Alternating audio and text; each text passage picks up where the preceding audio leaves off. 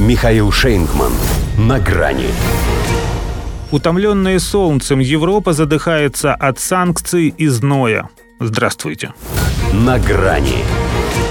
А Европа-то хоть и старушка, но знойная женщина оказывается. Местами аж пылает. Их обитателям, правда, от этого как-то не по себе. Потому что задыхается Европа. Уже не только от собственных санкций и злости, но и от зноя.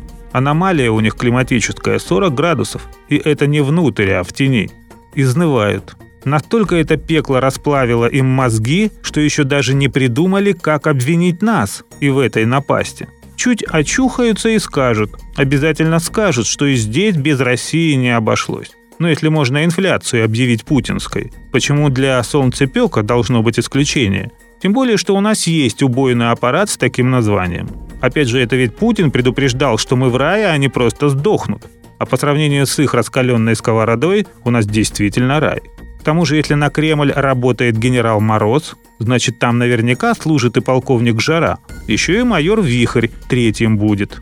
В агентстве Bloomberg, впрочем, с подачи европейских аналитиков его знают по фамилии Шторм.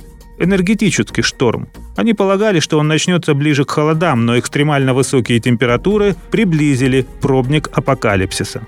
Обновленные сценарии показывают, что Европа, вероятно, столкнется с этим штормом гораздо раньше, чем предполагалось ранее, и будет недостаточно подготовлена к хаосу, который он принесет. Эх, думают они сейчас, вот если бы можно было теплом запасаться как консервами, впрок, они зимой обошлись бы и без русского газа. Но, увы, и мы теперь без него уже никак. Хотели греться энергией солнца? Получите, распишитесь. В том числе и за издержки, поскольку кроме роста ее производства увеличивается и спрос на охлаждение. Кондиционеры, холодильники, вентиляторы – все ж включено. Вот и полезли все в газовый загашник. Германия первая.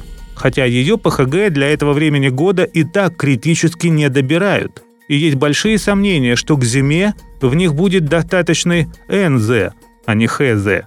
Тут ведь еще и «Газпром» объявил форс-мажор в поставках углеводородов. Немцы, правда, сочли его необоснованным и отказались признать, но с таким же успехом они могут не признавать и солнце в «Зените». Впрочем, точно не их канцлеру грешить на тепловой удар. У него помутнения начались гораздо раньше. Причем такие, что ни один холодный душ его уже не спасет. Спекся. И вроде бы есть им теперь чем голову посыпать. Жаль только, что головы не хватает. Евроначальники по такой жаре еще и парятся над седьмым антироссийским пакетом. По принципу «что нам снег, что нам зной, что нам дождик проливной», когда приказа нет, отбой. А знамения они не понимают. Вот и продолжают искать счастье в победе над Россией. Хотя сама природа подсказывает им, где горячо. В том смысле, что победить можно, занимаясь собой, а не пытаясь найти удовлетворение на стороне. Тем более, когда там генерал Мороз еще даже не начинал. До свидания. На грани с Михаилом Шейнгманом.